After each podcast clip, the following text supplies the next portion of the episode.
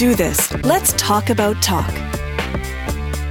Hey there, I'm Dr. Andrea Wojnicki. Please call me Andrea. Welcome to Talk About Talk, the communication-focused podcast that provides us with the knowledge, strategies, and confidence to enrich our relationships and enhance our career success. This week, we're talking about trust. Do you trust me? Gosh, I hope so. Do you ever get a feeling with some people that you don't trust them, but you're not sure why? After listening to this podcast episode, you'll feel much more confident in determining whether you can trust someone, and you'll learn how to communicate that you are trustworthy. So first, I'm going to share some background on trust, what it is, who we trust, and how we communicate trustworthiness. Then I'm going to introduce you to our guest expert, Barron Manet, a brilliant marketer and the founder of Per Se Brand Experience. Barron has a few things to say about trust. Then I'll wrap up with the key learnings. So as always, you don't need to take notes. Just sit back and listen. If there's something you want to reference, it's all on the Talk About Talk website in the show notes under the podcast tab. All right, let's do this. If you're a regular listener, you probably can guess where I'm going to start. Definitions. What is trust?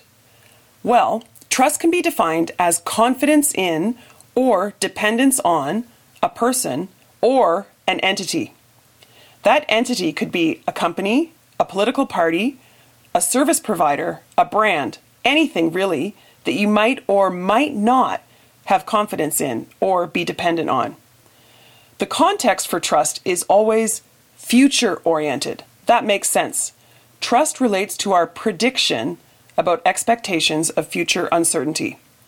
As you'll hear in a moment, our guest expert, Barron, says that brand trust is really just a promise, which is also future-oriented. Here's something interesting that I found when I was researching trust. Listen to this. The tendency to trust others is a strong predictor of subjective well-being. Of course, there are many caveats and interactions associated with this effect, but in case you're not a psychologist, here's what it means. People who are trusting are generally happier. Well, that's just one reason why trust is important. Other reasons why trust is important are related to how people interact and work together. If you think about it, trust is indispensable in friendship, love, and families, never mind in politics and business. We don't want to spend time socially with people who we don't trust, right? And obviously we wouldn't do business with them. Trust also relates to influence and persuasion. If no one trusts you, whether in a personal or a professional context, you'll have absolutely no influence. Moving on then from the definition and significance of trust, here's a question for you. Who do we trust? The answer is that we make a lot of assumptions about who we trust. We have to. We have to make predictions all the time, right? In prehistoric days, we used to live and interact in very small groups, small villages. It was pretty simple to keep track of who to trust and who not to trust. Nowadays, we live in big cities and interact with massive corporations. How do we know who to trust? And then there's the internet, where more and more commerce is being transacted through a keyboard and a screen. How do we know who to trust? Of course, we are more likely to trust authority figures and established brands. You'll hear more about this in a moment from our guest expert, Barron Manet. We also trust those who are trusted by others. That's why testimonials and endorsements can be powerful, right? Even a testimonial from a stranger provides some proof of trustworthiness. But testimonials or endorsements from experts, 4 out of 5 dentists say, can be even more trustworthy and persuasive. We are also more likely to trust people with whom we have things in common. Psychologists call this in-group favoritism. We are more likely to trust people in our in-group versus our out-group. So, if you are seeking trust from someone, you might highlight what you have in common with them. Another way of saying this is that we're more likely to trust people when we perceive less difference between them and ourselves. Let me give you a cool example from research. Think about income inequality. In countries where there's a significant disparity in terms of income, such as Singapore, research shows that people are generally less trusting of one another. Whereas in countries such as Norway and Sweden, where there's less income disparity, people are more trusting. In preparation for this podcast, I watched a few TED Talks that focus on trust. You can find the links to them in the show notes. Interestingly, a few of these TED Talks highlighted Airbnb specifically and how Airbnb designs for trust. Here is something to think about. Consider this. People may throw their towels on the floor in a hotel, right? I know I've done it. They might even steal things, but they probably wouldn't do that when they're in an Airbnb. We're all rating each other on Airbnb, so we are much more likely to trust one another. Okay, that's kind of sad, but true. Aha! Okay, moving on to communicating trust and interpreting trustworthiness. This is the fun part, the prescription, what to say and what to do, and what to look for in others. How do we signal that we're trustworthy? There's another great TED Talk that I recommend you listen to by Harvard Business School professor Frances Frei, where she talks about firms building trust. She focuses particularly on Uber, a firm that has had significant trust issues. But Professor Fry's model of trust works for us humans too. She says there are three legs necessary for trust to stand up. If one of those legs is wobbly, trust fails. Those legs are authenticity, logic, and empathy. She says, and I quote, "If you sense that I'm authentic, you are much more likely to trust me. If you sense that I have real rigor in my logic, you are far more likely to trust me. And if you believe that my empathy is directed towards you, you are far more likely to trust me." When all three of these things are working, we have great trust. But if any one of these three gets shaky, if any one of these three wobbles, trust is threatened. I love this simple framework: authenticity, logic, and empathy. The next time I'm feeling like I'm not sure why my radar is telling me not to trust someone, I'm first going to see if it's one of these things: authenticity, logic, or empathy. One of them is probably missing. It works the other way too, though. If you're trying to get someone to trust you, you might want to reinforce first that you are authentic, second, that you are logical and rigorous, and third, that you are empathetic towards the other person. Got it? Okay, there are also many body language cues that signal trustworthiness. Things we should try to remember ourselves and look for in others.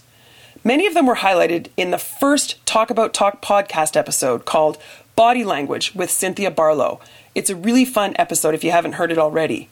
Let me run through a few things now to keep in mind in terms of body language and trustworthiness in particular. So I read the research, and most of the points come down to three things: posture, hands, and eyes. First, posture. Good posture always conveys authority and helps people trust you. So sit up or stand up, and don't be afraid to take up lots of space. Don't slouch. But also remember that it's okay to lean in towards the other person and even to mirror their posture and their gestures to demonstrate that you're listening and engaged. There is one big don't here. Don't cross your arms and don't even cross your legs. Be open.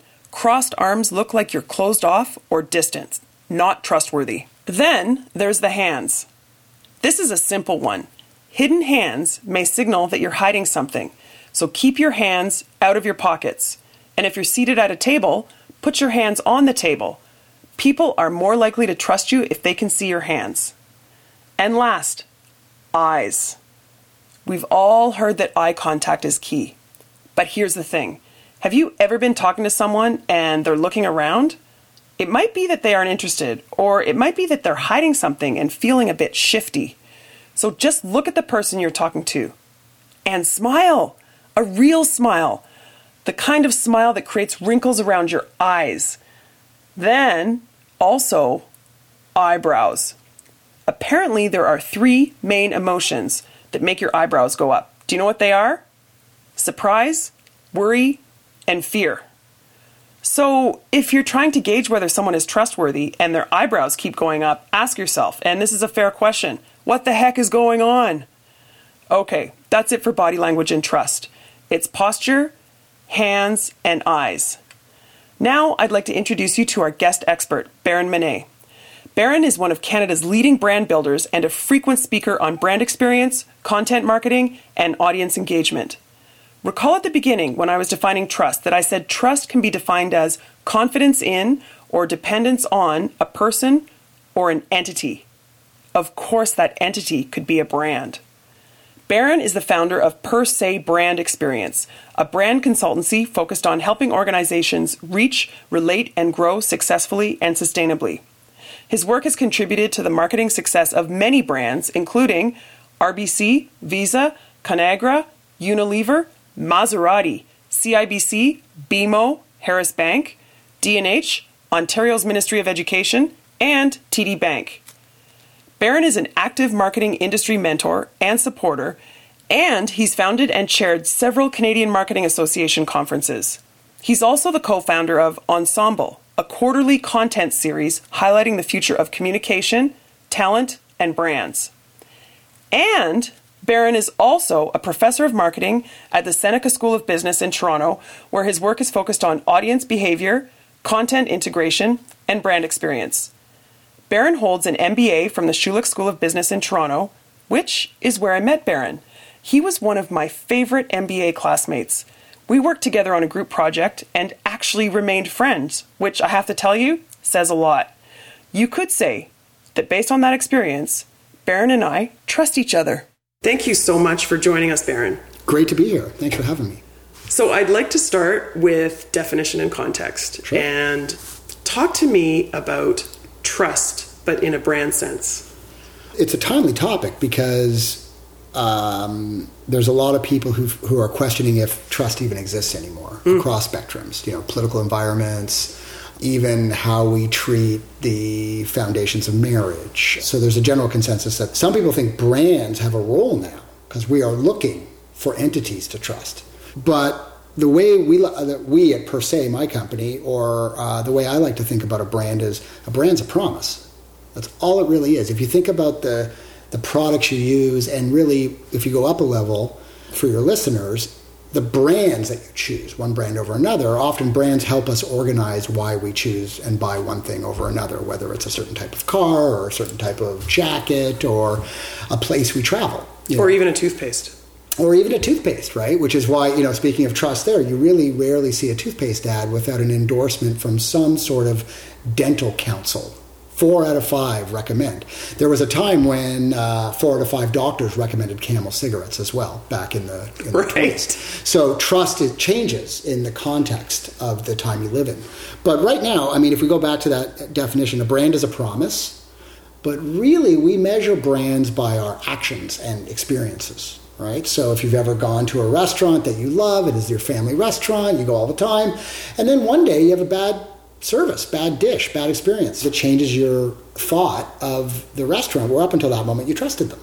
And they broke their promise. Right? So the interesting thing about brands and trust is a promise for you to a brand and a promise to me for the same brand could be different. Right? You might wear a certain type of running shoe because it looks great. Whereas I might wear a certain type of running shoe because I need high-performance workout for tennis. Or it could be the other way around. Probably have that backwards, actually. It looks great when I put my feet up, those shoes. But what we're looking for at a brand is personal. And there's all kinds of research and surveys. There's trust surveys, and Edelman has something called the Trust Barometer. Right. University of Victoria does a trust study. So there's all kinds of places that monitor and measure how trust sentiment is tracking because there's good business behind it. And there's more and more evidence of that. Obviously. Yes, absolutely. Brands that we trust, we usually spend more. We usually spend more often. And we don't mind paying a premium rather than waiting for things to go on sale. Right? So on the flip side, it's where brands that are in commodity businesses often are having trouble. So that reminds me of something when you said that brands are promises. Mm-hmm. It made me think of something that I've been hearing a lot lately, which is brands are actually stories. So what's the distinction there? I think it depends on the life of the brand. If a brand has come out in the last couple of years, it could have a story or it could be building a story. I think a goal for a successful brand is to build a great story. Those stories change. Cadillac had a storied past, right? If you were going to buy a luxury automobile in North America at one time, it was Cadillac. Cadillac is looking to reconnect that story with younger audiences who aren't familiar with their story, right? So I think a brand is a story. Promises are the proof points of those stories. So it made me think of something, which is storytelling is a little bit about the past, right? For example, luxury brands are trying to endow a story upon you, right? Mm-hmm. About who you are. But the brand story is about the past, like your point about Cadillac. Right. On the other hand, trust is the future. When I was doing the research on the construct of trust in general, they said it's a future-oriented construct because it's your belief of whether they're going to act in a dependable way in the future. Yes, I would agree with that. I think our degrees of strength of trust are based on proxies, often the past, you know, like... So the evidence. I just did a quick update for 2019 on, you know, brands that are really scoring high in Canada on trust. You know, Mountain Equipment Co-op. So it's interesting that a co-op, a cooperative-based business, is number one in trust. Absolutely. It would make sense, right? It's member-based. It's there's an element of socialism, if you will, there. So the transparency is built into that trust. So no wonder trust would be there. Brands like RBC. Shoppers Drug Mart. Like, I would sure hope we trust where we get our medication, right? Also, we can buy candy bars and chips there as well. Canadian Tire, you know, a storied historical business in our country. Home Hardware, local community-based businesses. Yep. Like they should be on trust. You know, brands that are very large, Visa, you know, RBC, banks that we trust, you know, we trust these big institutions to help us with our dreams, with our family lives, with our retirement planning. I feel like that might be changing. It's interesting, right? In the olden days, and by that I mean, you know, going to the bank with my parents or my father, because he was the banker in our family, he would handle that business, which dates my age. There were, you know, big banks, and successful banks have big buildings in their downtown. Now a younger generation is asking, do I need a bank? Right. Or what my parents said was a bank? Or do I need a older professional to manage my money? Or can an algorithm computer manage my money? There's a transparency now. What am I paying for? What am I getting? Does the payoff match the promise? Fascinating. Back in the early 1900s, people trusted people, and then over time we've started to trust institutions, right? And now the pendulum's swinging back, and that may explain the Mountain Equipment Co-op phenomenon, right? But you could order some of that stuff on Amazon, or you can go to Mountain Equipment Co-op, right? And you know, you have more options now. For your listeners, where do you buy products that you feel great after you buy them versus I bought it, something doesn't work, and now I have to call customer service, or in the case like the cell phone companies or cable TV companies. I was just headed there myself. I just don't want to call. Yeah. Credit card companies. Yeah. Very tough business. Airlines, we often have a mistrust of. Now, these companies have tremendous things that are probably out of their control. But again, if your brand is a promise, you can't overpromise and underdeliver, because none of us have patience for that. Well put. So you mentioned Edelman's, the Trust Barometer, yep. And I know different institutions in various industries measure trust in different ways, but what are some of the other main brand metrics? Volume and profit are kind of the ultimate goal of most for-profit organizations, but then there's all these less tangible things that are being measured, and where does trust fit in there? Well, I think there was a time... and I was lucky enough to know you in graduate school, right? So there was a time where we would be taught, yes, corporations exist to make a profit, to return on shareholder investment, and those kinds of things. I look at it that trust is a way to build a business. So I look at trust as more of a foundational core tenet of the business. I think there were businesses in the past that said, okay, we're going to make something really inexpensively, make it look really expensive, and almost trick people into buying it. I think a time before the internet, you could possibly do these things, right? I don't think there is anywhere to hide anymore with the internet. And so I think how we're connected and can share information and have access to transparency can be a very good thing, because it sort of pulls back the curtain. The flip side of that is a lot of us as an audience, we often don't read the sources to the detail that we read online, and we're so used to, well, if it's online, it must be true, but is it true? And so now you get into, we did a session at my speaker series Ensemble last year on fake news and trust in brands, and where is there a role? And research we were looking at, as government institutions drop in trust, there's a gap that we are looking for someone or something to fill this void of trust.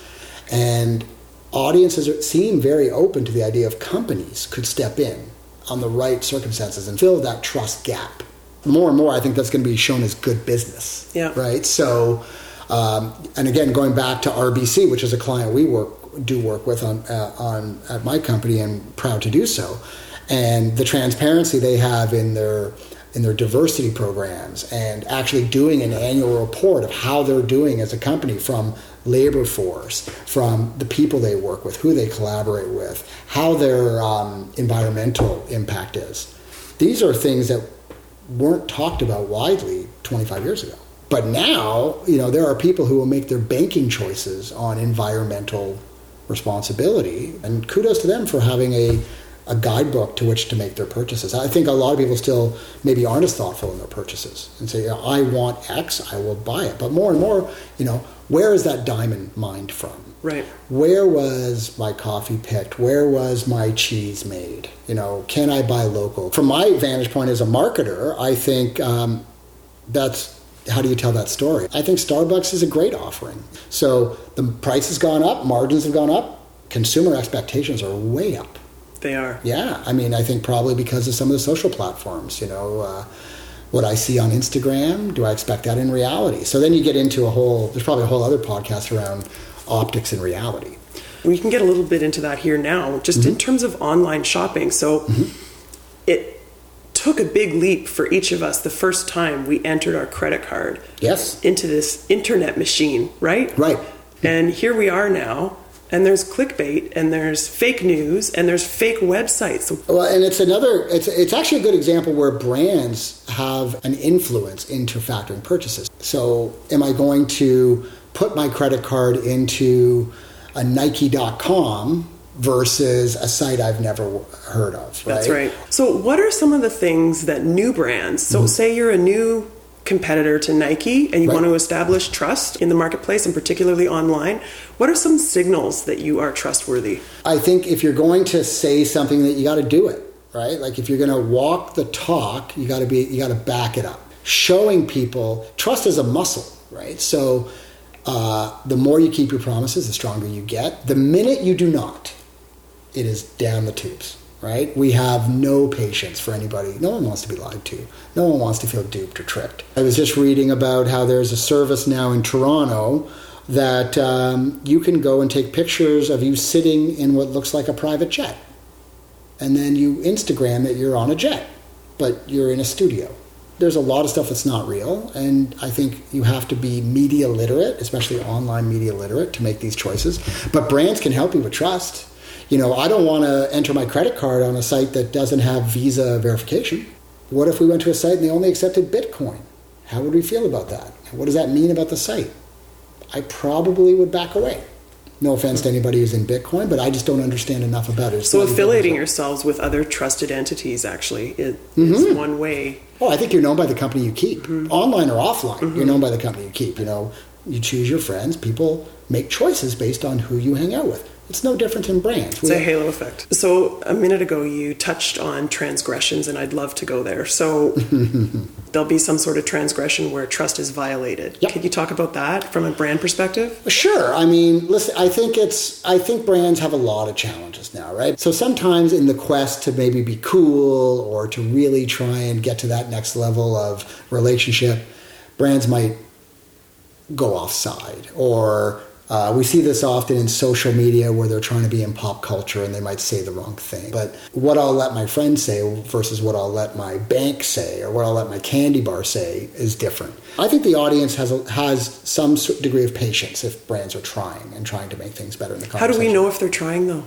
Well, again, that's the challenge, right? You can't just say something. You have to say it with meaning. You have to show that it happened.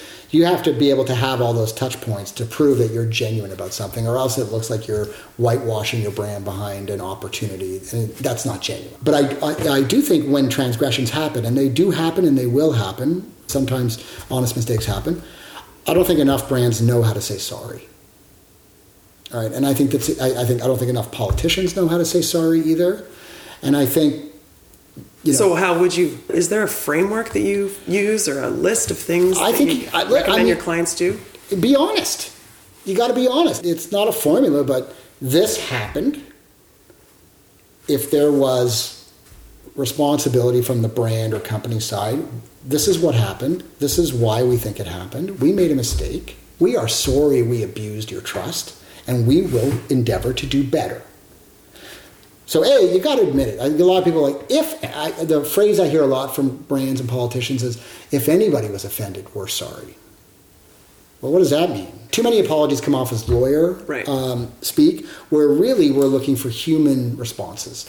And so taking responsibility. Yeah, you got to be courageous. This is reminding me of a podcast interview that I did early on with Graham Harris, who's a PR expert. Yeah. And he was talking about, of course, being honest, being fully transparent, and never making promises about that will never happen again, but actually saying, here's also what we're doing to try to ensure that it doesn't. And then that is, you can't go wrong. I think of a brand in the food business, I think of Maple Leaf Foods, but they had some trouble a few years back around food safety. Mm-hmm.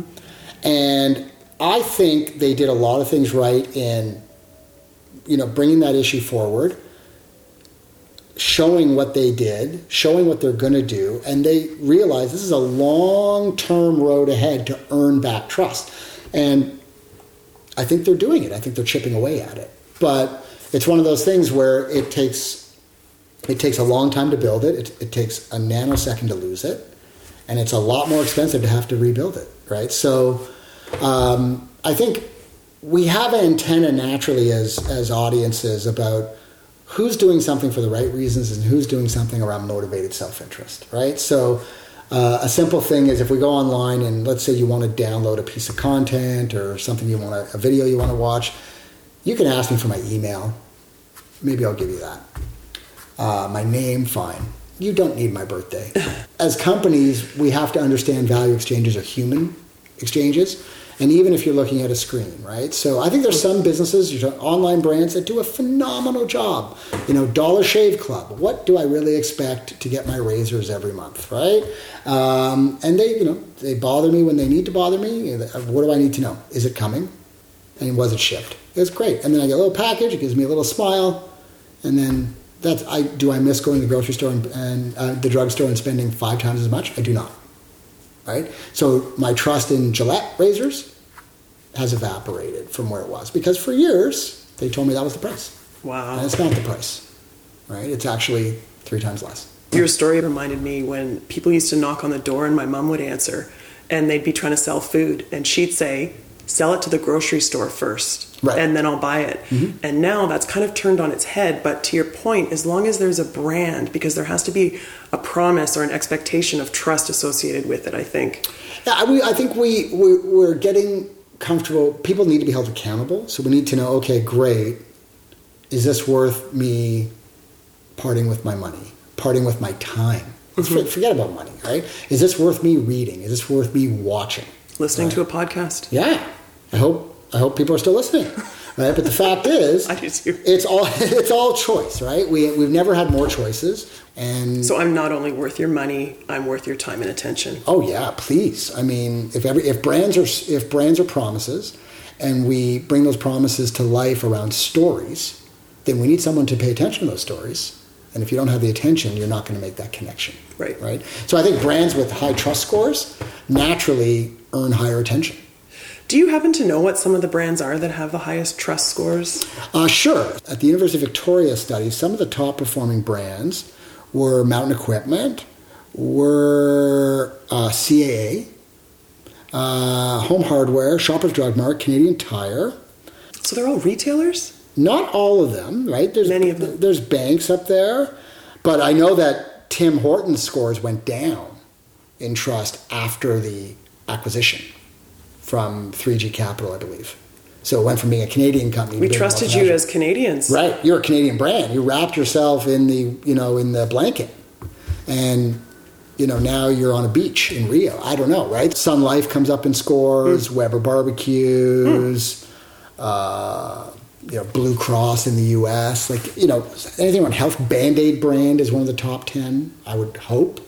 That if you're going to put something on a wound, it's trusted, right? Absolutely. I think food brands are really important on this. I mean, look, that old famous marketing story of Tylenol. Tylenol. I was just thinking that too. Tylenol went through, you know, what was it? It's a while ago. It was in the 80s. Yeah, so 40 years ago, right? So, and what they had to do to bring back trust, like trust in medicines. There's certain things that are kind of sacrosanct, right? Like trust in medicines. But I think the brands that offer more trust or prove the payoff of trust, I think they're probably their business performance is stronger.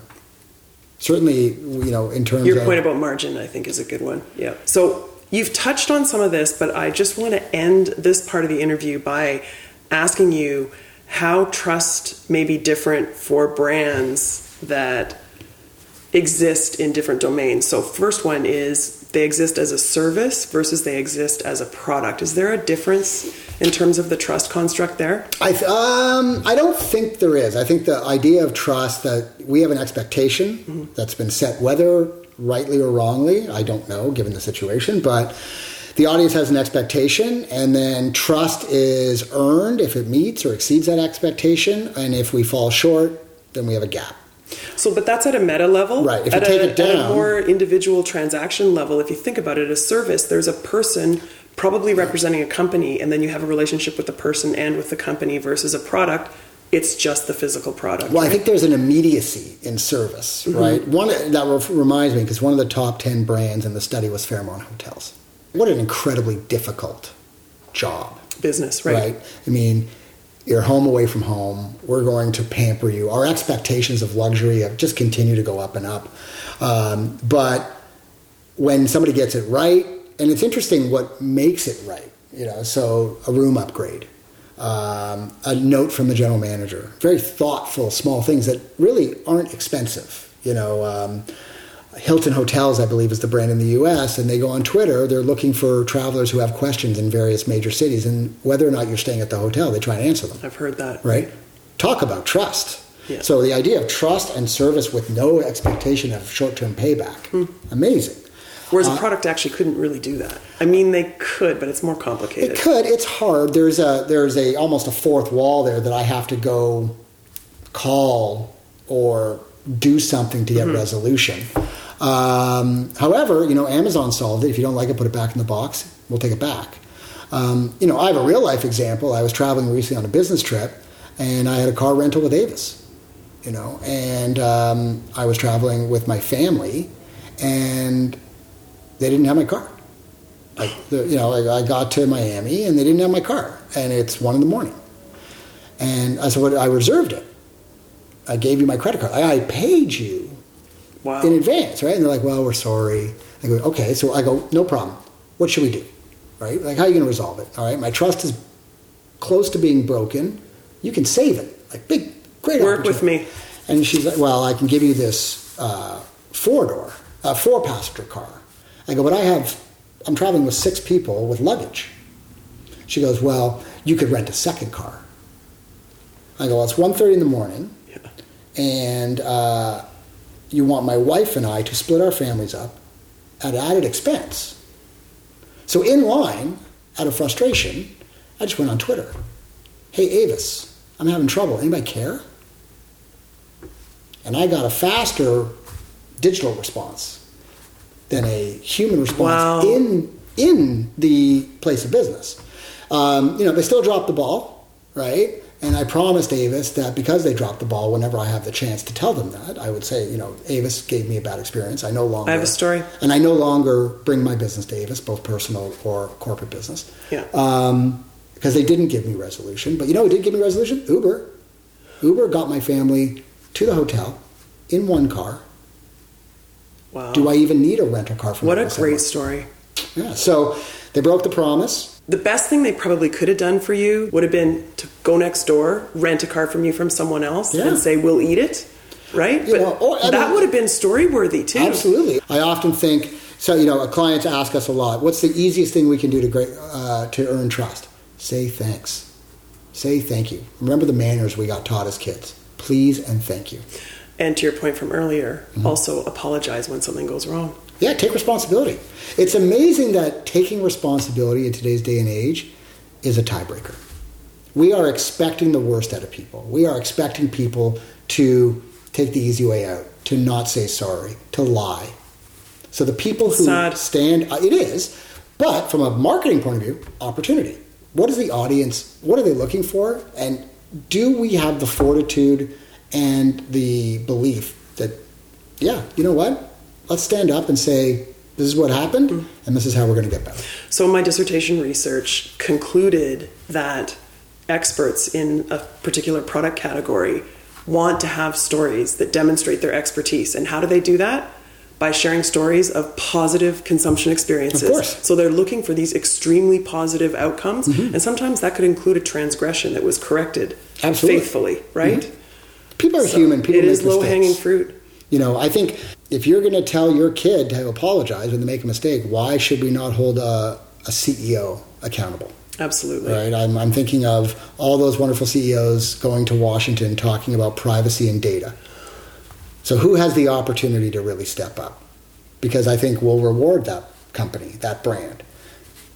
We'll see what happens. We'll see who that to be continued, right? Absolutely. So rapid fire is... Now I'm going to move on to the 5 rapid fire questions. I hope I can do this. Okay, number 1. What are your pet peeves? Colleagues who start their sentences with no. Or, how about this one? But. Yeah. There's I do a wonderful work with improv comedians and people from the Second City, and they joke that a Canadian no is yes, but. Wow. Like, that's a great idea. Yes, but we can't do it, right? But very often, just because we're in boardrooms trying to develop creative ideas with other people who maybe don't do it every day, they often like, no, and that just shuts everything down, right? So it's just, I'm always interested in how people start their sentences. Interesting. Question number 2, what type of learner are you? Are you visual, auditory, kinesthetic, or some other kind of learner? I'm the kind of learner, I need to learn by doing. Experiential. I have to write things down, or else I feel it drops out of my brain, but let me do it with you. And I find that's the quickest way that I can take comprehension away. Okay. Question number 3, introvert or extrovert? I'm interested because you know me a little bit from our past. So I am going to say, and people listening, if they know me, are going to laugh. I believe I'm an introvert that forces himself to be an extrovert because I think it's been better for my professional development. But I talk so much at work, when I go home at night or spend time with my family, or if I go on vacation, I become quite introverted. And so you're more isolated, more solemn. Just tired, shut it down. Like people are sick of hearing from me. You get your energy from...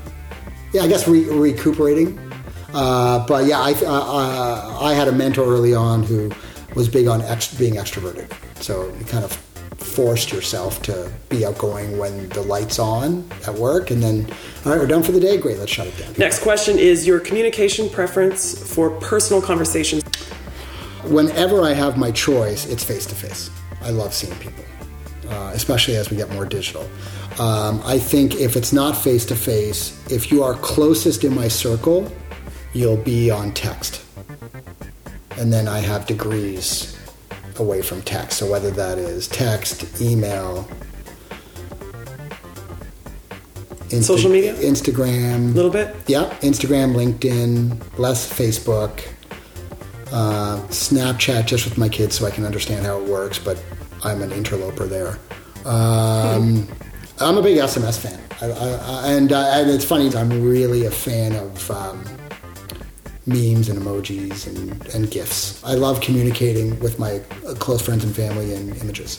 I'm sort of trying to force myself to text less and just use pictures. I'm just fascinated as a communication form. I just, the way they're built, and because I think, part of our role is to understand where pop culture is heading, and I think that's a huge compass in terms of what's earning attention in the now. Yeah, so. Great point. Nobody's brought up that point. I love that.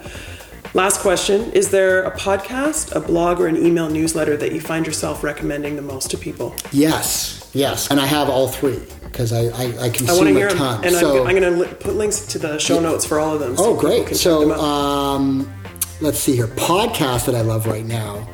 I'm a big music fan. So there's a great podcast called Broken Record. Okay. And it's a collaboration between Malcolm Gladwell and Rick Rubin, who were a very famous music producer, produced Eminem, produced the Beastie Boys. In terms of blog,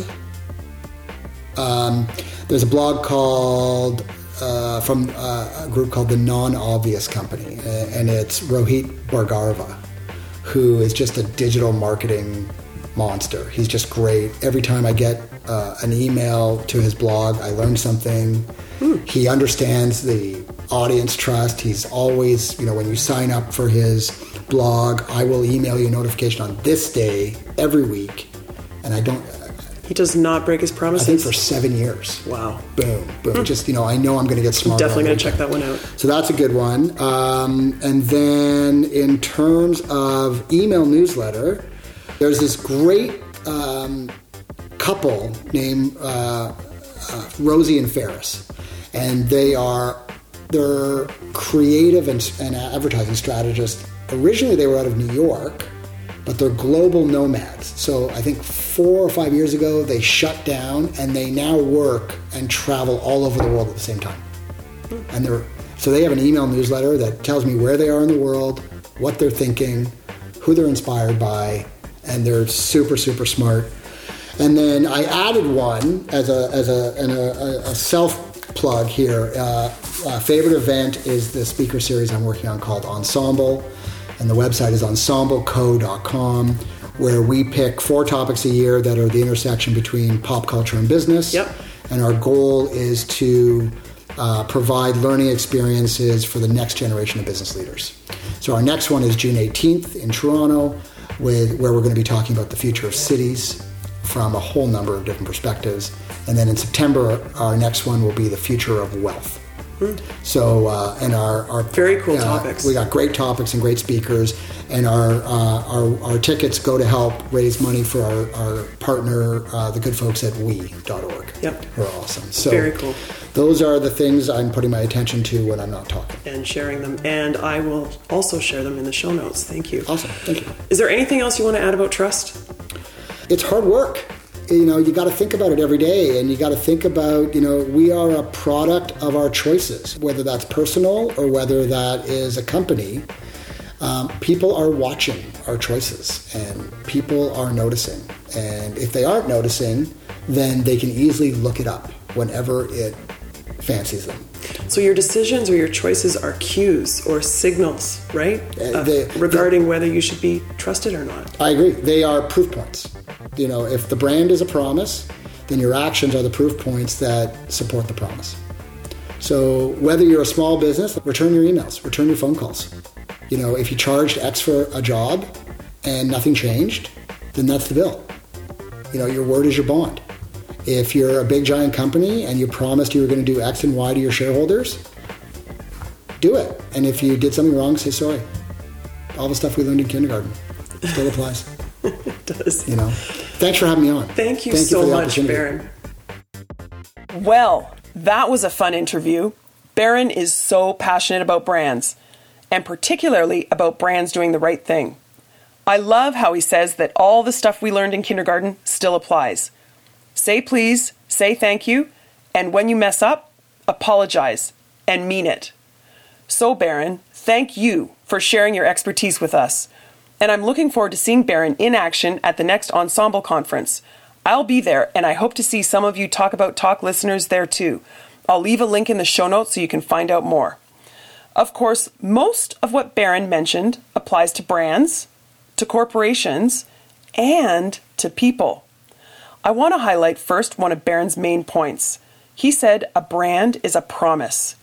These brands, these promises, help consumers with their decision making. If your brand is a promise, you certainly cannot overpromise and underdeliver, because none of us have patience for that. And if the brand is a promise, then a brand's actions, like its quality, its performance, even its corporate partnerships and affiliations, These are the proof points that support the promise. Just like with human relationships and trust, our actions and even our friends and our business partners are also proof points or evidence of whether we're trustworthy. I loved it when Barron said that trust is a muscle. The more you keep your promises, the stronger you get. And the minute you do not, it's down the tubes, right? We have no patience for anybody. Nobody wants to be lied to. No one wants to feel duped or tripped. Which leads me to another of Barron's points about brand transgressions. Barron said that sometimes brand trust or promises are broken. As Barron says, trust is one of the things that it takes a long time to build and a nanosecond to lose. And it's a lot more expensive to have to rebuild it. When I was doing the research for this episode, I read that trust is asymmetrical. It takes a lot of work to establish it and even more to build it back after it's been violated. So again, it's the same for brands and for humans. Barron reminds us to use our manners. Say please, say thank you, and when there's a transgression, a real apology is in order. If we're going to tell our kids to apologize when they make a mistake, why shouldn't we also hold a CEO accountable? Absolutely. There are two other things that I want to highlight again before I let you go in terms of learnings here that will help you be a more confident communicator, particularly when it comes to communicating and interpreting trustworthiness. The first is that there are three legs or elements that are necessary for trust. According to Frances Frei, these three elements are authenticity, logic, and empathy. Chances are, if you don't trust someone, they may be inauthentic, they may be illogical, or they may lack empathy and not be acting in your best interests. On the other hand, if they are truly authentic, if they are rigorous and logical, and if they are empathetic to you, they may be worthy of your trust. And last, body language. It comes down to three things. Do you remember what they are? Posture, hands, and eyes. For posture, sit up straight, take up lots of space, don't cross your arms or your legs, but do lean forward towards the other person and mirror them. For your hands, it's simple. Keep them visible. And your eyes, there's many things for your eyes. The eyes are critical. There's eye contact, there's smiling with your eyes, and watch the eyebrows. There's always something going on when the eyebrows are raised. Okay, that's it. There's a lot to think about from this episode, isn't there? In terms of how to establish our own trustworthiness and then also how to gauge whether others are trustworthy. But it's all listed for you in the show notes on the Talk About Talk website under the podcast tab. So now I have a favor to ask. If you trust me, I would love it if you would tell others about Talk About Talk. Whether it's a face-to-face communication or an email or a text with a link or an online review, it all helps me to gain traction and trust in this crazy podcast marketplace. I want to thank you so much for listening. I know we are all busy, and I am truly honored that you've listened to this podcast episode. Please subscribe to the podcast if you haven't already, and subscribe to the weekly email blog. Just go to talkabouttalk.com to sign up for the blog and to access all of the past blogs. Okay, that's it. Thanks again for listening, and talk soon.